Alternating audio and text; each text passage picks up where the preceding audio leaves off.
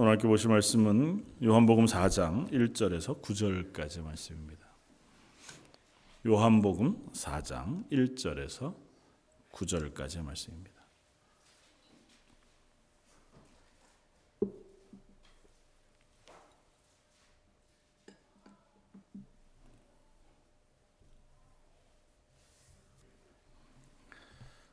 요한복음 4장 1절에서 9절까지 찾으셨으면 우리 한 목소리로 같이 한번 봉독하겠습니다. 예수께서 제자를 삼고 세례를 베푸신 것이 요한보다 많다 하는 말을 바리새인들이 들은 줄을 주께서 아신지라. 예수께서 친히 세례를 베푸신 것이 아니요 제자들이 베푼 것이라. 유대를 떠나사 다리 갈릴리로 가실새 사마리아를 통과하여야 하겠는지라. 사마리아에 있는 수가라 하는 동네에 이르시니 야곱이 그 아들 요셉에게 준 땅이 가깝고 거기 또 야곱의 우물이 있더라. 예수께서 길 가시다가 피곤하여 우물 곁에 그대로 앉으시니 때가 여섯 시쯤 되었더라. 사마리아 여자 한 사람이 물을 기르러 왔음에 예수께서 물 좀 달라 하시니 이는 제자들이 먹을 것을 사러 그 동네에 들어갔음이로라. 사마리아 여자가 이르되 당신은 유대인으로서 어찌하여 사마리아 여자인 나에게 물을 달라 하나이까 하니 이는 유대인이 사마리아인과 상종하지 아니함 일러라. 어, 오늘은 요한복음 4장 1절에서 9절까지의 어, 말씀을 가지고 하나님이 사랑하신 세상이라고 하는 제목으로 함께 은혜를 나누고자 합니다. 음, 우리가 요한복음 가운데에서 가장 잘 기억하고 있는 말씀이 요한복음 3장 16절 어, 말씀인 줄 압니다. 하나님이 세상을 이처럼 사랑하사 독생자를 주셨으니 이는 그를 믿는 자마다 멸망하지 않고 영생을 얻게 하려 하심이라. 하나님이 세상을 사랑하셨다. 그렇게 선언하십니다. 어, 하나님이 사랑하신 세상 어, 그것은 아마 음, 이 세상 모두를 포함할 것입니다. 어, 그 중에는 예수님이 부르신 제자들, 열두 제자와 같은 예수님의 뒤를 열심히 따르는 사람들도 있었을 터이고, 어, 세례요한과 같이 이미 하나님께서 먼저 보내셔서 예수님의 길을 예비케 하셨던 그와 같은 하나님의 부르심을 받은 사람들도 있었을 것입니다. 어, 뭐 본문을 좁혀서 생각해 보면 어, 요한복음 3장에 나오는 어, 니고데모라고 하는 인물과 같은 사람도 역시 하나님께서 사랑하셔서 그를 위하여 온 세상 속에 있는 한 사람일 것이고 어, 오늘 사장에 나오는 그와는 정반대쪽에 있는 것과 같은 이 수가성의 한 여인 어, 역시 하나님을 사랑하여 찾아오신 그 세상 속의 한 사람이라 그렇게 생각이 되었습니다. 하나님께서 사랑하신 세상 어, 하나님이 세상을 이처럼 사랑하사라고 선언하셨던 그 세상 가운데에는 어, 우리의 그 세상됨 이거나 아니면 하나님의 부르심을 받을 만한 어, 사람이거나에 관계없이 하나님이 이 땅에 죽어가는 모든 영혼들 그들을 사랑하셨다고 하는 선언이 들어 어, 있는 것을 우리가 확인하게 됩니다. 그래서 오늘 사장에 나오는 이 수가성에서 만난 한 여인 어, 이야기를 우리가 전체적으로 한번 살펴보면서 어, 하나님께서는 우리를 부르실 때에 조건 없이 우리를 불러 하나님의 자녀 삼아 주셨고 하나님의 구원의 은혜를 베푸시기 위하여 하나님의 풍성한 사랑을 우리들에게 부어 주고 계시다고 하는 사실을 확인할 수 있게 되어지기를 어, 바랍니다. 어, 요한복음 3장과 어, 4장은 아마 연결해서도 우리가 충분히 이해할 수 있으리라 이렇게 생각이 되어집니다. 지난주에 살펴보았던 것처럼 요한복음 3장은 요한복음 2장에 나와 있는 두 가지 이적, 표적에 대한 설명으로서 이해할 수 있다고 말씀을 드렸습니다. 요한복음 2장에 나와 있는 어, 두 가지 표적은 가나의 혼인 잔치 이야기와 어, 성전을 청결케 하시는 어, 이야기. 그리고 그 두 이야기를 우리들에게 설명해 주시는 모습으로 니고데모와의 대화 아, 이야기가 어, 그려지고 있고 또그 어, 뒤에 세례 요한의 고백과 어, 그 이야기들을 쓰고 있습니다. 복합적으로 그냥 우리가 그냥 쉽게 이해하자면 이거죠. 그가 유대인이어서 하나님의 말씀을 알고 제사하는 사람이라 할지라도 그 유대인들 이스라엘 사람들은 이미 하나님의 백성으로서의 자기 존재, 자기 정체성을 잊어버린 사람들이라는 거죠. 마치 하나님께서 창조함을 받은 인간이 하나님을 떠나 어, 죽을 죄 가운데 스스로 떨어져 있는 것처럼 하나님께서 택하신 백성인 이스라엘은 하나님 앞에 제사하고 예배하는 그러한 백성이었음에도 불구하고 제사는 드리지만 그 성전은 여전히 남아 있지만 화려한 성전으로 지어져 있지만 그러나 그 가운데 하나님은 계시지 않고 하나님의 하나님과의 관계는 깨어진 채로 형식만 남아 있는 그러한 모습 아, 그 가운데에는 생명이 없이 기쁨과 감격이 없이 그저 이 땅의 삶을 살아가고 있는 그들을 향하여 하늘로부터 아, 하나님이신 예수님께서 직접 이 땅으로 오셔서 그들을 향하여 구원의 은혜를 베풀어 주시는 이야기 아, 그 이야기가 마치 어, 가나 혼인 잔치에서 물이 변하여 포도주가 되어 그 기쁨 없는 잔치를 기쁨이 충만한 잔치로 변화시키는 이야기로 우리들에게 설명해 주고 있다는 것이었습니다. 그리고 3장에 또 한 이야기가 나오는데 니고데모라고 하는 한 사람의 이야기였습니다.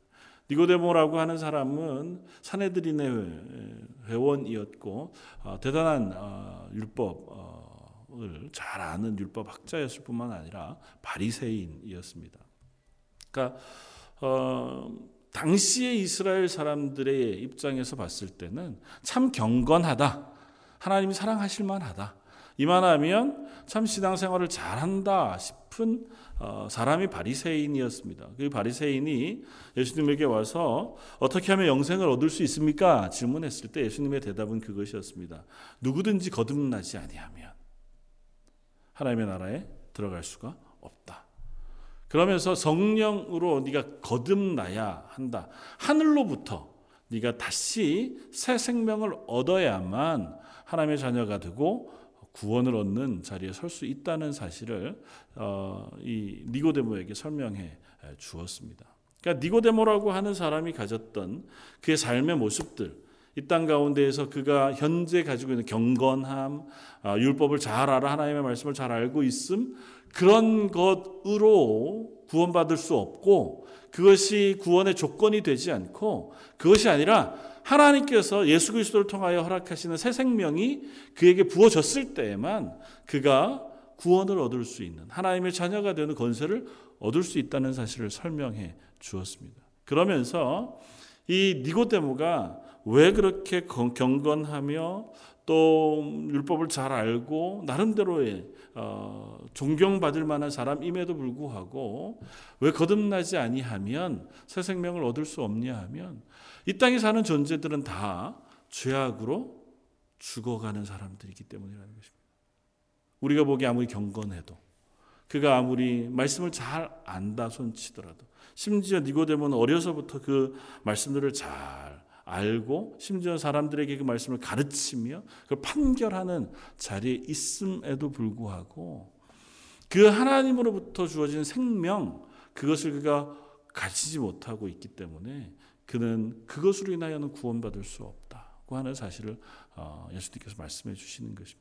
그래서 예수님은 그에게 그가 예수 그리스도의 보혈의 피로 재씻음을 받아 성령이 부어주는 새로운 생명, 새 생명을 얻게 되어야만 하나님의 자녀가 되는 권세를 얻을 수 있다는 사실을 설명해 주십니다. 그 연장선상에서 오늘 수가성 여인과의 대화도 우리가 이해할 수 있습니다. 어, 수가성 여인은 이 니고데모에 비하면 전혀 다른 대척점에 서 있는 사람입니다. 니고데모는 경건한 사람, 바리새인이었고 율법을 잘 아는 사람이었는가 하면 이 수가성 여인은 어, 그 존재 자체가 그리 중요한 사람이 아니었습니다. 그 심지어 이 수가성이라고 하는 곳은 아마 지금 우리가 구약의 성들을 쭉 이해해 본다고 하면 아마 세겜이라고 하는 성이 신약의 수가성이었을 것이다. 그렇게 많이들 이해합니다. 다시 말하면 사마리아라고 하는 땅, 그 가운데 아주 중요한 도시 중에 하나, 그곳에 살고 있는 한 여인이었고, 이 여인의 배경 우리가 한번 살펴볼 필요가 있는데 이 사마리아라고 하는 땅은 구약에서는 북쪽 이스라엘의 중심이 되어지는 그래서 북쪽 이스라엘 백성들이 사는 땅이었었지만 시작 예수님의 시대 때에는 이곳이 어, 이스라엘 백성들이 사는 곳이 아니라 이스라엘 사람들과 이방인들이 섞여 살기도 하고 그 가운데 서로 혼혈이 되어서 살아가고 있는 땅이라는 사실을 어, 우리 성경을 통해서 확인합니다.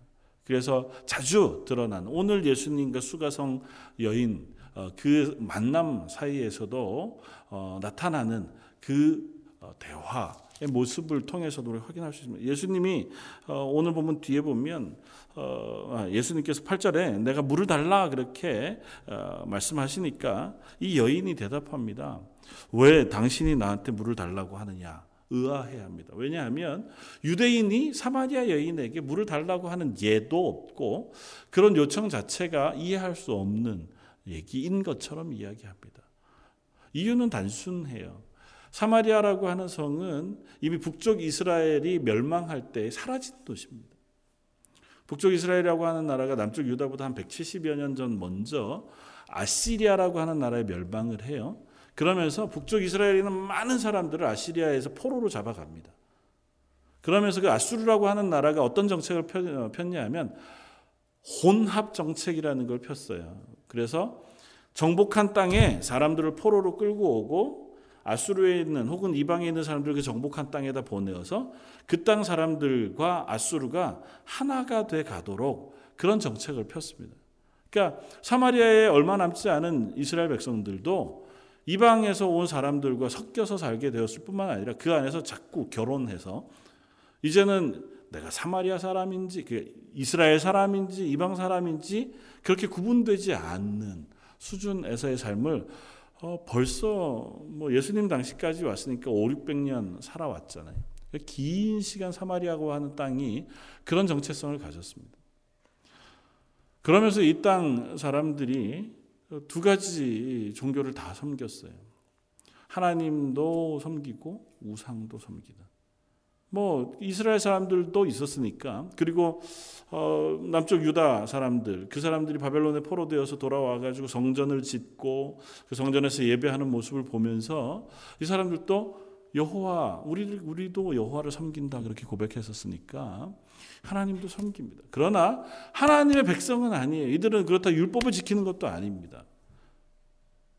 그러면서 우상들도 같이 섬겨요. 이방인들이 가지고 온 우상들도 그 성 안에서 같이 섬기면서 살아갑니다. 그러니까 유대인들 입장에서 보면 이 사마리아는 전혀 다른 땅이에요. 사마리아는 우리 이웃이기는 하지만 이방만도 못한 땅이 사마리아 땅이 돼 버리고 말았습니다. 갈릴리에서 유대 예루살렘으로 오르락 내리락 하는 동안에 이 사마리아 땅을 지나가지 않을 수 없습니다. 중간에 있으니까요. 근데 지나갈 수밖에 없는 땅이긴 하지만 이 땅 사람들은 별로 이렇게 접촉할 만한 사람들이 되지 못해요.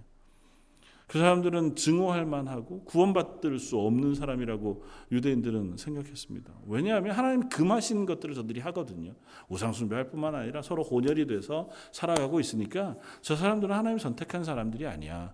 하나님 선택한 백성들은 우리고 그리고 우리와 저 사람들은 완전히 달라. 특별히 그렇게 생각했던 이유 중에 하나는 지금 이스라엘 사람들로 바벨론에서 포로되어졌다가 되돌아온 사람들이 굉장히 경건한 사람들이었기 때문에 그래요. 무려 70여 년 동안에 바벨론에 포로되었다가 고레스라고 하는 어, 왕에 의하여 다시 이제 본토 이스라엘로 귀환하게 될 때에 뭐 이미 바벨론에 정착해 있던 사람이었지만 기꺼이 그곳을 떠나서 예루살렘으로 돌아와 그곳에 성전을 짓고 거기에 정착하기 위해서 수고했던 사람들이고 그 사람들의 명단을 이 느헤미야서 쭉 읽어 보면 그 이름 가운데 한 70% 이상 넘는 사람들의 이름 속에 여호와나 엘 하나님의 이름이 들어가요. 그만큼 그 사람들은 하나님을 사모하고 하나님 앞에 되돌아가기를 사모하는 마음으로 뭐 자녀의 이름을 지었건 자기의 이름이 그렇게 되었건 그만큼 스스로 신앙을 회복하기 위해서 애썼던 사람들이기도 합니다. 물론 그들하고 뭐 대단히 신앙이 좋았던 것은 아니지만 그래도 그 사람들 비교적 경건한 사람들이었던 거예요. 그러니까 그 사람들이 돌아, 되돌아왔을 때 저 사마리아 사람들하고 우리는 전혀 상종할 수 없는 사람들 거죠. 그러니까 3장에 나오는 니고데모는 그 경건한 이스라엘 사람들 중에 제일 경건한 축에 속하는 한 사람이라고 보면 4장에 나오는 수가성 이 여인은 그들이 경멸할 만한 이방인 혹은 이방인과 혼혈되어져 있는 사마리아 땅에 사는 한 여인. 그 중에서도 남자도 아니고 여자고 여자 중에서도 뒤에 소개되겠지만 남편이 이미 여러 있는 남자들에게 상처를 받았건 그가 스스로 뭐 좋아서 그 일을 한, 어, 그렇게 한 것이건 어쨌거나 사마리아 성 안에서조차도 별로 존귀히 대접받을 수 없는 만큼의 연약한 사람이 바로 이 수가성 여인입니다.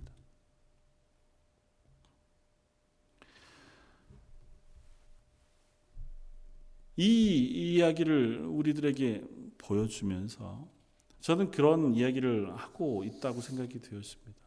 예수 그리스도께서 세상을 사랑하셔서 당신의 목숨을 십자가에 버려 우리를 구원하실 때에 그 사랑하신 세상에는 그가 니고데모이든 그가 수가성의 연인이건 상관없이 그를 하나님께서 사랑하셔서 그를 위하여 당신의 목숨을 버려주셨다는 사실을 우리로 하여금 알게 하시는 것이라는 거죠. 우리가 지금 살아가고 있는 뭐 지금 시대 교회 안에서의 삶을 생각해 보면 어, 종종 음, 우리는 우리 안에서도 믿음으로 혹은 서로의 삶의 모습으로 서로가 구분될 때가 있습니다. 아, 저 사람은 참 신앙이 좋다. 혹은 저 사람은 교회 다니지만 신앙이 그냥 그렇구나. 그렇게 우리가 이해할 때가 있고 또 그런 가운데 은근히 어, 나는 그래도 하나님 저 사람보다는 좀 신앙생활 열심히 하니까 저는 하나님께 사랑해 주실만 하지 않습니까? 하는 마음이 들 때도 있고 가끔은 반대로 우리가 스스로 자괴감에 빠져서 어, 지치고 힘겨워할 때도 있는 것을 봅니다. 그러나 우리의 부르심을 보면 우리의 부르심은 우리가 어떠하기 때문에 부르심을 받은 것이 아니라는 사실을 우리 성경을 통해서 명백히 확인할 수 있습니다. 예수님은 니고데모라고 하는 경건한 사람을 대하실 때 그를 사랑스러운 눈으로 바라보시면서 네가 잘했다. 조금만 더 열심히 하면 네가 구원을 얻을 수 있겠다. 그렇게 말씀하시지 않았습니다. 어떻게 보면 니고데모와의 대화 는 굉장히 예수님이 냉정하게 말씀하시는 것 같아 보여요. 예수님께서 니고데모를 향하여 말씀하실 때에 네가 유대인의 선생이면서도 이런 이야기를 네가 알지 못하느냐 그렇게 말씀하실 만큼 그가 갖고 있는 지식이 별반 중요하지 않음을 그리고 그가 지금 율법을 알고 가르치고 있는 것이 하나님과의 관계 속에서 성공하고 있지 못한 것을 드러내 보여주십니다. 그러면서 네가 거듭나지 않거든. 네가 여전히 스스로 경건하다고 생각하고 의롭다고 생각하지만 네가 그 죄인인 것을 인정하고 예수 그리스도의 새 생명으로 거듭나지 아니하면 구원 얻을 수 없다는 사실을 이 니고데모에게 설명해 보여주셨다면 반대로 이 수가성 여인에게 대하시는 예수님의 태도는 굉장히 부드러워 보입니다. 뭐 우리가 이렇게 읽으려고 해서 그런지 모르지만 예수님께서 수가성에 찾아오셔서 어, 수가성을 지나시다가 한 우물가에 앉으면 아마 성 바깥에 떨어져 있는 한 우물가에 그곳에 앉아서 쉬시면서 제자들은 수가성 안으로 먹을 것을 사러 보내셨고 홀로 앉아 있는 그때에 낮 12시쯤 되어서 이 여인이 물을 기르러 옵니다. 물을 기르러 온 이 여인에게 예수님이 말씀하십니다. 나에게 물을 좀 달라. 이 여인은 깜짝 놀랍니다. 이런 일이 있을 수 없는데 당신이 어떻게 나에게 물을 달라고 하십니까? 일반적인 생각으로 보면 유대인들은 사마리아 사람들을 피하는 게 정상입니다. 사마리아인들은 부정한 사람들이고 사마리아 사람들과 말을 섞어야 할 이유가 전혀 없습니다. 성령이 예루살렘에 있는 120명에게 임한 후에 그들이 예루살렘 성 안에서 복음을 전했습니다. 그러다가 아주 특별한 사건이 일어나서 그들이 놀라게 되는 일이 있는데 그게 빌립이라고 하는 집사님에 의하여 사마리아 성에 복음이 전파되어지는 일이었습니다. 예루살렘 성 안에 있었던 사도들이 그 이야기를 듣고 정말 그런가 해서 확인하러 사마리아 성에 내려가고 확인하고 나서야 비로소 그들에게 세례를 베풀어 줬습니다. 이 사마리아 성에 성령이 임하고 그들이 구원받는 이야기는 더 뒤에 고넬료라고 하는 이방인이 구원받는 이야기와 더불어서 굉장히 중요한 이야기의 한 축으로 사도행전에 등장해요. 그 사건을 통해서 하나님의 구원이 유대인들에게만 율법을 지키는 사람들에게만 임하는 것이 아니라 그렇지 아니한 이방인들에게도 임할 뿐만 아니라 그들이 경멸하고 무시하는 사마리아 사람들 이스라엘 사람들이 보기엔 저 사람들 죄인이에요. 태생적으로 죄인이고 하고 사는 삶 자체가 율법을 거부하고 사는 사람들. 그들에게도 하나님의 구원이 임한다는 것을 증명해 보이는 귀한 사건이었단 말이죠. 그만큼 사마리아라고 하는 땅이 갖는 상징성이 있습니다. 그 성에 지금 예수님이 오신 거예요. 그 성에 예수님께서 직접 찾아오시고 만난 수가성 여인에게 상세하게 뭐 우리가 계속해서 이제 살펴보겠지만 예수 그리스도의 구원 그 복음에 대해 상세하게 설명합니다. 이 여인이 납득할 때까지 그리고 이 여인이 그것을 자기의 동네 사람들에게 가서 전하여 그 동네 사람들이 다 나와 예수님의 말씀을 듣고 그들이 그 예수님의 말씀에 수긍할 때까지 예수님은 그들을 향하여 계속해서 시간을 아끼시지 않고 그들에게 설명하시고 혹은 은혜를 베푸고 계신 모습을 보여줍니다. 왜 예수님께서 니고데모라고 하는 사람에게는 그토록 어쩌면 냉정하게 말씀하셨는데 반해서 이 수가성 여인에게는 이토록 친절하게 말씀하시는 걸까요?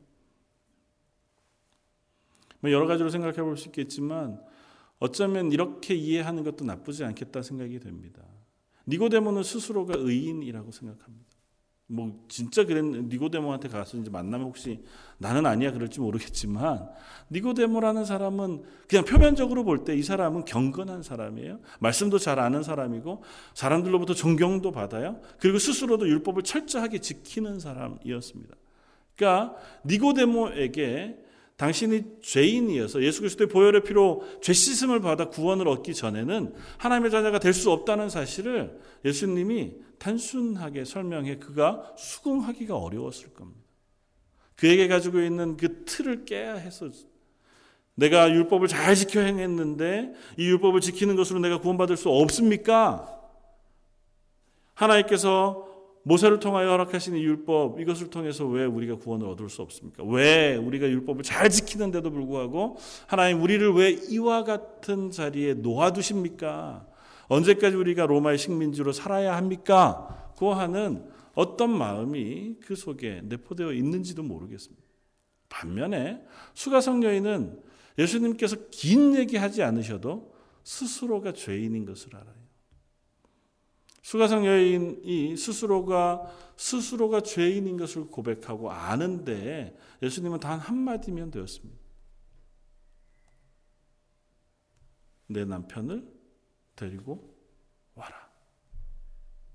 수가성 여인과 예수님의 대화 가운데 예수님이 네가 누군지 내가 안다.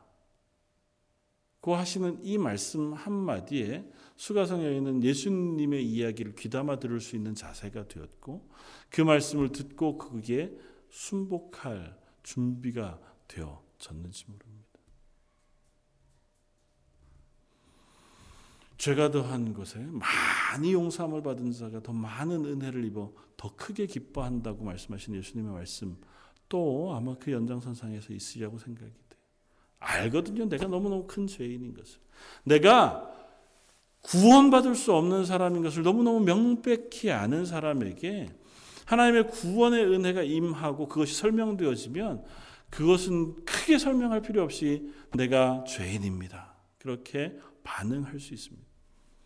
그런데 반해서 나는 잘 살고 있어. 난 신앙생활 잘 하고 있어. 아니면 나는 말씀 잘 알아. 혹은 내 지식이 말씀을 잘 이해하고 있어라고 하는 사람들에게 그 복음이 그들의 삶을 변화시키는 데는 어쩌면 더 많은 시간과 더 많은 설득이 필요할지도 모르겠다는 거죠. 물론 그렇다고 해서 하나님께서 니고데모는 버리시고 수가성 여인만 구원하셨다는 얘기를 하고자 하는 것은 아닙니다. 예수님의 구원의 그 은혜 아래 그가 니고데모와 같은 사람이건 수가성 여인과 같은 사람인 것 상관없이 그 은혜 안에 있는 사람이라고 하는 사실을 우리가 확인하자는 것입니다. 저 여러분들의 삶도 마찬가지일 겁니다. 어떤 분들은 어려서부터 신앙생활을 해오신 분들도 있을 겁니다. 교회 안에서 열심히 수고하고 애쓰고 봉사해서 하나님 앞에서 내가 정말 열심히 살려고 애쓰는 그러한 사람들이 있는가 하면 또 어떤 분들은 그렇지 못한 그래서 나중에 우연한 기회에 우리를, 부르시는 부르심을 듣고 교회 출석하기 시작했고 그나마도 신앙생활을 아주 잘하기가 쉽지 않아서 그 그저 그 자리에서 신앙생활 하고 계신 분들도 있을지 모릅니다. 그렇다고 해도 그 둘을 향하신 한 아니면 우리 전체를 향하신 하나님의 은혜 베푸시는 것에는 차별이 없고 또 그 부르심에는 구별이 없다는 사실을 우리가 확인할 따름입니다. 그 부르심 앞에 그저 순종하여 그렇습니다. 저는 하나님의 은혜가 필요한 사람입니다. 예수님의 보혈의 피가 아니면 나는 구원받을 수 없는 사람인 것을 제가 고백합니다. 예수님께서 나를 구원해 주셔서 이 자리에 세워 주시니 제가 하나님의 은혜 안에 서겠습니다. 그런 우리의 자세와 태도가 오히려 필요할 뿐이라고 하는 사실을 우리가 확인하게 되었습니다. 그러면서 한, 한 걸음 더 나아가서 우게 어, 확인하고 싶은 것은 이것입니다. 우리가 하나님의 부르심 앞에 응답할 때에 그 응답의 모습이 제일 처음 교회 출석할 때만 필요하겠느냐 그 하는 것입니다. 하나님 우리를 부르셔서 교회 출석하는 첫 시간에 교회 갑시다고 하는 누군가의 손길에 그래 뭐 한번 가보지. 그때에만 하나님의 부르심에 응답하는 것이겠느냐고 하는 것입니다. 수가성 여인을 향해 예수님께서 제일 처음 하신 말씀은 이것입니다. 내게 물을 좀 달라. 이 여인은 그 말에 대답 하고 또 그 대답으로 시작하여 예수님과의 대화가 시작되고 있습니다. 우리는 어떤 하나님의 부르심에 의하여 하나님의 자녀가 되었는지 모릅니다. 그것이 때로는 특별한 기회에 우리를 향하여 부르시는 교회 가자 아니면 내가 너를 사랑한다고 하는 음성을 듣고 교회 출석하 거나 아니면 그렇게 그리스도인 된 사람들도 있었을 터이고 그렇지 않아서 어려서, 어려서부터 그냥 교회를 출입하다가 보니까 아 맞아 뭐 예수님이 날 위해서 죽으신 것 같고 또 그것이 믿어져서 그렇게 신앙생활 하는 분들도 있을 것입니다. 그러나 그때로부터 우리의 신앙의 삶은 계속해서 하나님의 부르심에 응답하는 삶이라고 하는 사실 우리가 기억했으면 좋겠다는 거죠. 하나님 우리를 부르셨을 때 교회 나오너라 그것으로 끝내지 않으신다고요.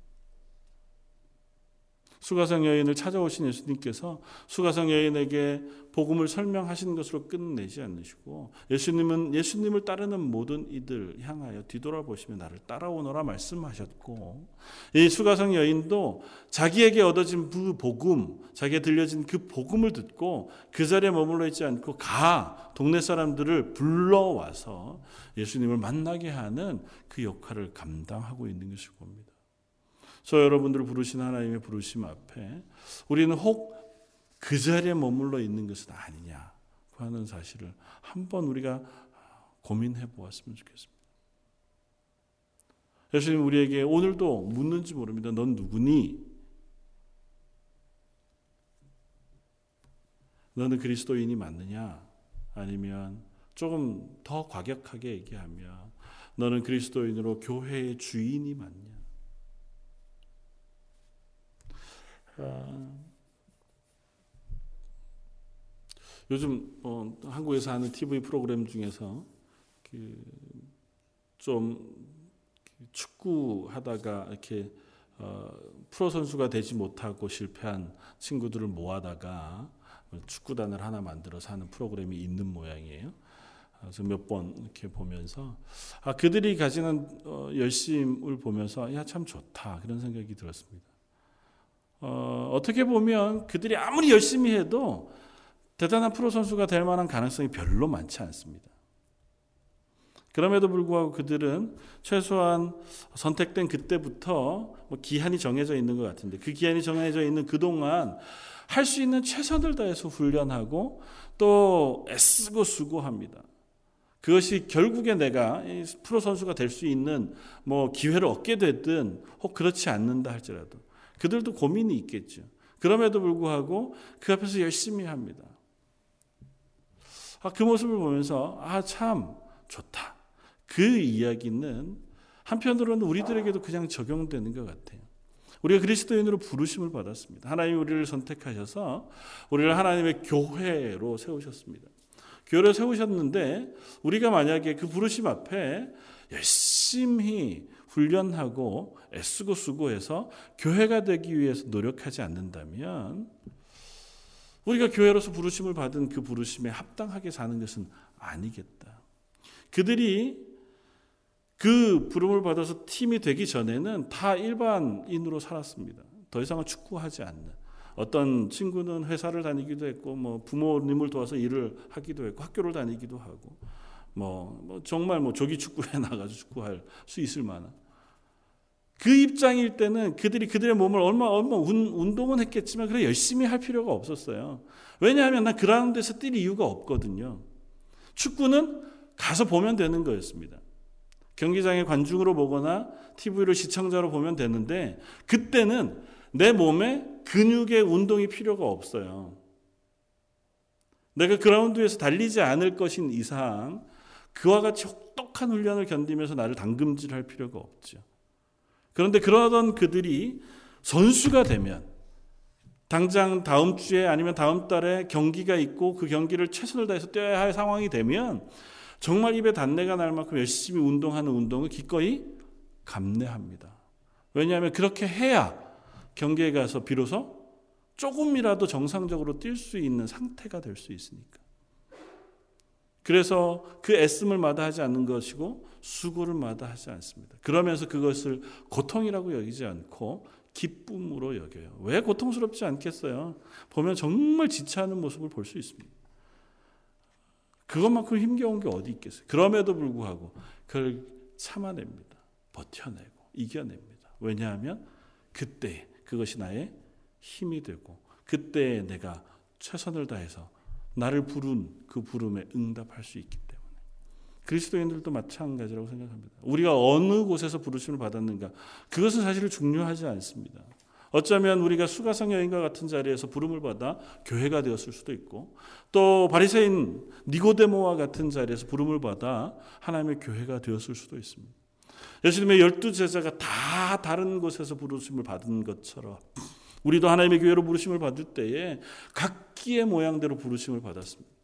그런데 부르심을 받은 그 순간부터는 하나님께서 우리를 교회라고 부르신다.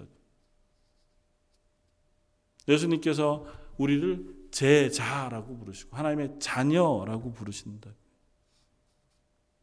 그러면서 우리를 향하여 내 뒤를 따라오너라고 말씀하시고 교회로 이 세상 가운데 빛과 소금의 역할을 감당하라고 말씀하실 뿐만 아니라 너희는 왕과 같은 제사장으로 온 세상 가운데 보내심을 받은 사람들이라고 우리들에게 말씀해 주신다는 거죠. 그리고 그 역할을 감당하기 위해서 우리들에게는 때로는 훈련이 필요하고 때로는 그 길을 가기 위하여 애씀이 필요하고 또 수고가 필요합니다. 저와 여러분들은 결코 구경꾼으로 부르심을 받은 사람들은 아니기 때문에 그래요. 그냥 불러놨어. 너 그냥 거기 잘 있어. 그러다가 나중에 하나님 나라에서 보자. 그게 하나님의 부르심은 아니거든요. 하나님 부르신 모든 이들을 향하여 하나님의 뜻을 가지고 계시다고 말씀하십니다. 어떤 역할인지는 모르지요. 어떤 분들에게 풀타임으로 하나님 앞에서 정말 교회만 어, 섬기고 살 그렇게 부르신 분들도 있을 테고 아니면 삶 속에서 자기의 역할을 감당하면서 그 가운데 그리스도인 향기를 드러내며 살아가는 사람으로 부르셨을 것입니다. 교회 안에 각양의 직분을 감당하도록 부르셨을 것이고 혹은 개인의 삶 속에서 어떤 모양들을 가지고 살아가도록 부르셨습니다. 그러나 그 어떤 부르심이든 간에 그 안에서 그리스도인으로 살아내기 위해서는 우리가 수고하고 애쓰는 애씀과 훈련이 필요하다는 사실을 부인할 수 없습니다. 이 다름질을 달려가기 위해서는 오늘 예수님이 간 수가라고 하는 이 성, 그 성은 아마 역사적으로 살펴보면 아마 세겜이라고 하는 성일 것이라고 말씀을 드렸습니다. 이 세겜이라고 하는 성을 우리가 살펴보면 특별히 오늘 본문 가운데 보면 어, 야곱의 우물이 있다고 그렇게 설명하고 어, 있고 어, 이곳에 대한 설명을 할 때 야곱이 요셉에게 준 땅에 가깝다고 하는 설명을 또 합니다. 이 두 설명이 전부 다 구약의 세겜성과 비슷한 설명으로 이해가 되었습니다. 창세기에 보면 어, 세겜이라고 하는 땅, 그 땅을 어, 아브라함 때부터 어, 중요한 땅으로 기록되어져 나옵니다. 그러면서 야곱이 바다나라 이게 나다 외삼촌 라반의 집에서 되돌아올 때 세겜성 앞에 이르러서 돈을 주고 그 땅을 삽니다. 거기서 정착하고 그곳에서 머물기 위해서 그 돈을 주고 산 땅이 바로 세겜성이에요. 오늘 본문에서 얘기하는 것처럼 그리고 그 본문을 또 다시 한번 설명할 때 야곱이 요셉에게 준 땅이라는 표현이 있잖아요. 그 표현은 구약 창세기 48장에 가면 우리가 조금은 이해할 말이 나옵니다. 48장 21절 이하에 보면 이스라엘 야곱이죠. 야곱이 요셉에게 이르되 나는 죽으나 하나님이 너희와 함께 계시사 너희를 인도하여 너희 조상의 땅으로 돌아가게 하시려니와 내가 내게 내 형제보다 일부분을 더 주었나니 이는 내가 내 칼과 활로 아모리 족속의 손에서 빼앗은 것이다. 그렇게 얘기해요. 먼저는 어떻게 해요? 사실은 야곱이 어, 받은 땅, 그 땅이 세겜 땅이라고 하면 그 땅은 사실 돈으로 주고 산 땅이에요. 그러나 나중에 유언으로 남기면서 그 땅은 돈으로 준 산, 어, 주고 산 땅이긴 하지만 칼과 활로 아모리 사람들에게 빼앗은 것이라고도 말합니다. 수가라고 하는 성의 이름 자체가 그런 의미가 있다고 해요. 돈으로 주고 샀다. 그곳에서 예수님께서 수가성 여인에게 피로 값주고 사신 구원의 은혜에 대하여 말씀하고 있는 것은 어떤 의미에서 참 상징적이다 그렇게 생각이 되었습니다.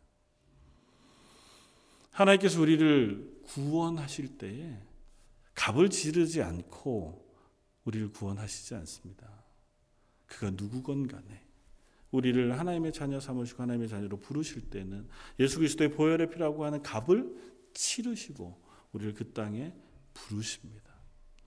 그 부르신 곳에서 우리가 살아갈 때에 또한 하나님께서 우리를 지키십니다.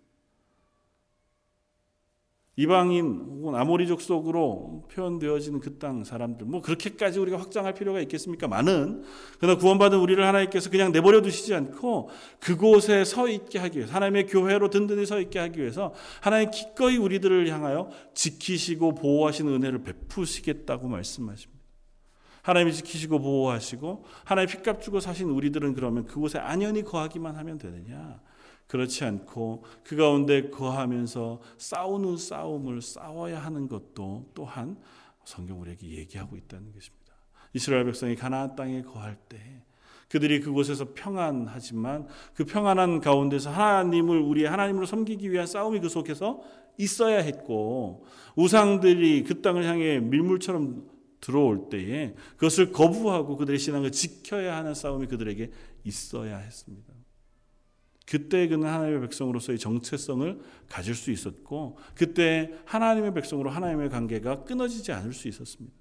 그런데 그들이 그것을 놓쳤을 때, 그 싸움에서 실패하고 그 싸움을 놓쳤을 때는 그들은 하나님의 백성이지만 이름은 그러나 그곳에서 하나님의 백성으로서의 삶을 살지 못하게 되어졌던 것을 우리는 확인합니다. 새벽마다 우리가 읽고 있는 사사기 말씀 속에서 보는 것처럼 그 이스라엘 백성들은 어느 누구도 이스라엘 백성처럼 살지 못했고 하나님도 그들을 그냥 내버려 두심으로 심판하고 있는 모습을 우리가 확인할 수 있습니다. 저 여러분들의 삶도 마찬가지일 겁니다. 하나님께서 우리를 부르셔서 하나님의 자녀로 삼으셨습니다. 예수 그리스도의 보혈의 피를 핏값으로 치러 주셔서 우리를 죽음 가운데서 건져 하나님의 자녀로 부르시고 하나님의 교회로 세우셨습니다. 세우신 우리들을 하나님 지키시고 보호하실 것이지만 우리 역시 하나님의 백성으로 살기 위하여 수고하고 애쓰는 애씀과 싸우는 싸움이 우리 속에 있을 때에 우리는 그리스도인으로서의 이 자리의 삶을 살아갈 수 있을 것입니다.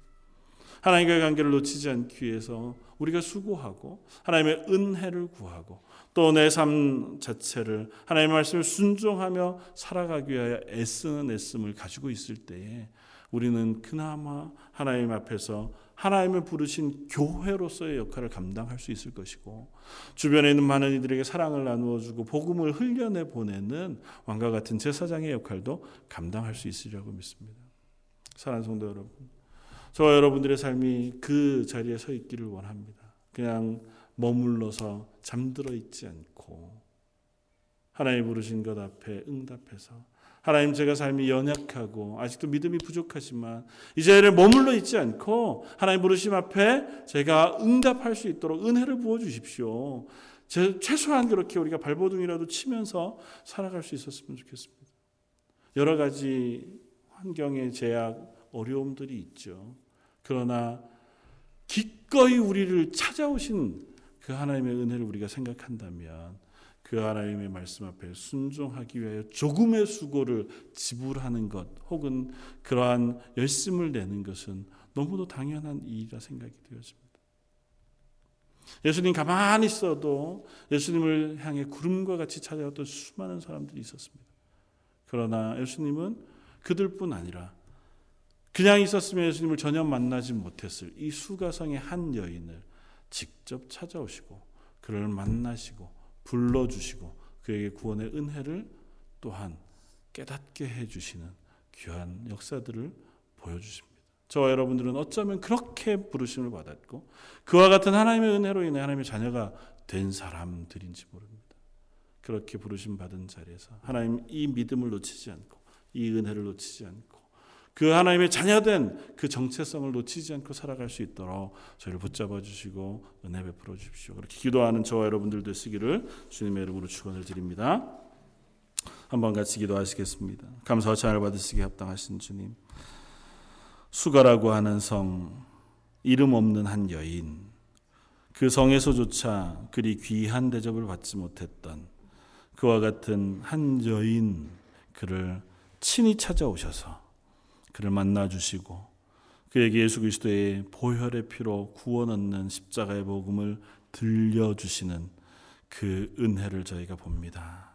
그와 같은 하나님의 은혜로 저희가 하나님의 자녀가 되었고 교회가 되었다는 사실을 믿습니다. 하나님 저에게 베풀어 주신 그 은혜에 저희가 기억하며 응답하는 사람들이기를 원합니다. 하나님 부르신 부르심 앞에 응답할 수 있는 하나님의 교회가 되기를 원합니다. 저희가 정말 대단해서 믿음이 너무 좋아서 신실해서 그 역할을 감당할 수 있는 것은 아닌 줄 압니다. 하오나 하나님께서 저희들에게 성령의 은혜를 부어주시고 저희를 격려해 주시고 붙잡아 주시면 저희 땅 가운데 하나님이 부르신 교회로 그리스도인으로 사랑을 흘려내 보내고 복음을 흘려내 보내는 그런 통로로 쓰임 받을 수 있는 줄 믿습니다. 저희가 그 자리에 서기 위하여 애쓰고 수고하고 기도하는 사람들 되게 하여 주옵소서. 여기 수요 예배 나와 예배하고 기도하는 하나님의 사람들 그 가정 가정마다 그와 같은 은혜와 능력을 부어 주셔서 그들의 심령 가운데 성령의 충만한 것으로 가득 채워 주옵소서. 오늘 말씀 예수님 이름으로 기도드립니다. 아멘.